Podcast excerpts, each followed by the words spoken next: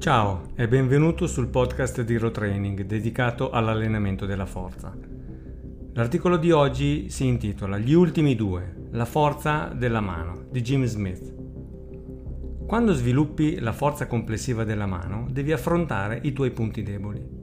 E quando si parla di forza di presa della mano, ognuno ha diversi punti deboli. Questi possono essere determinati dalla genetica o direttamente correlati alla tua storia sportiva. Se guardiamo la genetica, le dimensioni della tua mano e la muscolatura, tessuti connettivi, legamenti, tendini, innervazioni, sono i potenziali fattori limitanti della forza. Se stiamo invece parlando di adattamento specifico alle richieste imposte, il cosiddetto SIDE, ovvero Specific Adaptation to Imposed Demands, ci riferiamo alla differenza tra qualcuno che fa parte del club degli scacchi e qualcun altro che ha invece passato gli ultimi vent'anni a zappare la terra. A seconda di tutti questi fattori, genetici o di adattamento, avremo una varietà di debolezze diverse. Ricorda, per costruire l'atleta completo, la presa è l'elemento dell'allenamento funzionale che viene più spesso trascurato. Tutti i gesti atletici della forza creano e applicano la forza attraverso il corpo e la indirizzano attraverso le mani. Quindi puoi ben capire perché una grande attenzione debba essere concentrata sulle mani e sul contrasto alle loro debolezze. Uno dei punti deboli più comuni, indipendentemente dal tuo attuale livello di forza di presa della mano, sono le ultime due dita.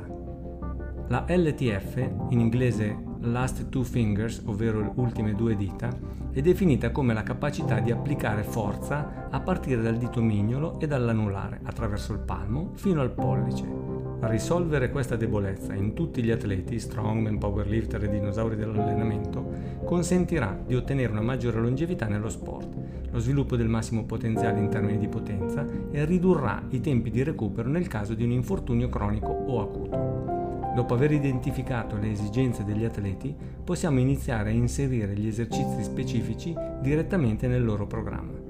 Ecco qui due semplici esercizi. Block weight. Parafrasando John Brooksfield, Grip Icon, i block weight ti aiuteranno a sviluppare la forza complessiva della mano. Cosa sono i block weight? I block weight sono la metà di un manubrio esagonale a cui abbiamo rotto o segato l'impugnatura. L'estremità rimanente del manubrio è un block weight.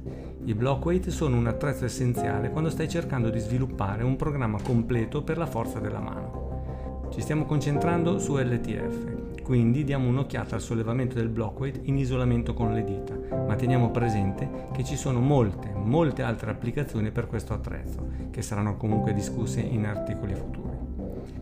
Recupera un block weight di dimensioni medie, diciamo la metà di un manubrio esagonale da 25, 30 o 35 kg, e utilizzalo per eseguire un semplice stacco a due dita. L'obiettivo è quello di avere il pollice in opposizione al mignolo e all'anulare e la sensazione sarà quella di flettere il palmo. Stacca il block weight da terra e mantieni la posizione per un po' di tempo.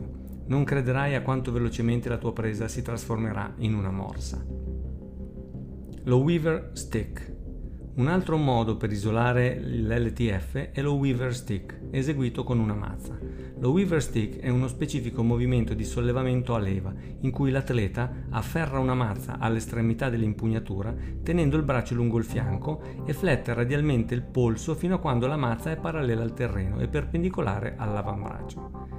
Usare una mazza di peso compreso tra i 3 kg e i 4 kg dovrebbe andare bene per l'atleta medio che prova per la prima volta ad eseguire questo esercizio. Riscontrerai che viene applicata una grande quantità di stress al tuo LTF e in un modo completamente diverso rispetto ad un block weight. L'obiettivo è quello di arrivare a fare uno schema di allenamento da 4 serie per 10 ripetizioni. Sviluppare l'LTF darà un ritorno enorme agli atleti e avrà effetti benefici sulla componente specifica di forza della presa nei loro rispettivi sport. Se vuoi avere un'indicazione su come eseguire i due esercizi che abbiamo appena menzionato, fai una semplice ricerca su Google e avrai le risposte che stai cercando. Se sei appassionato di allenamento della forza e trovi questo podcast interessante, iscriviti al nostro canale in modo da essere sicuro di non perdere nemmeno una puntata. Alla prossima! Roll Training. Allenati dove vuoi. Allenati con quello che hai. Allenati con metodo Domina i tuoi demoni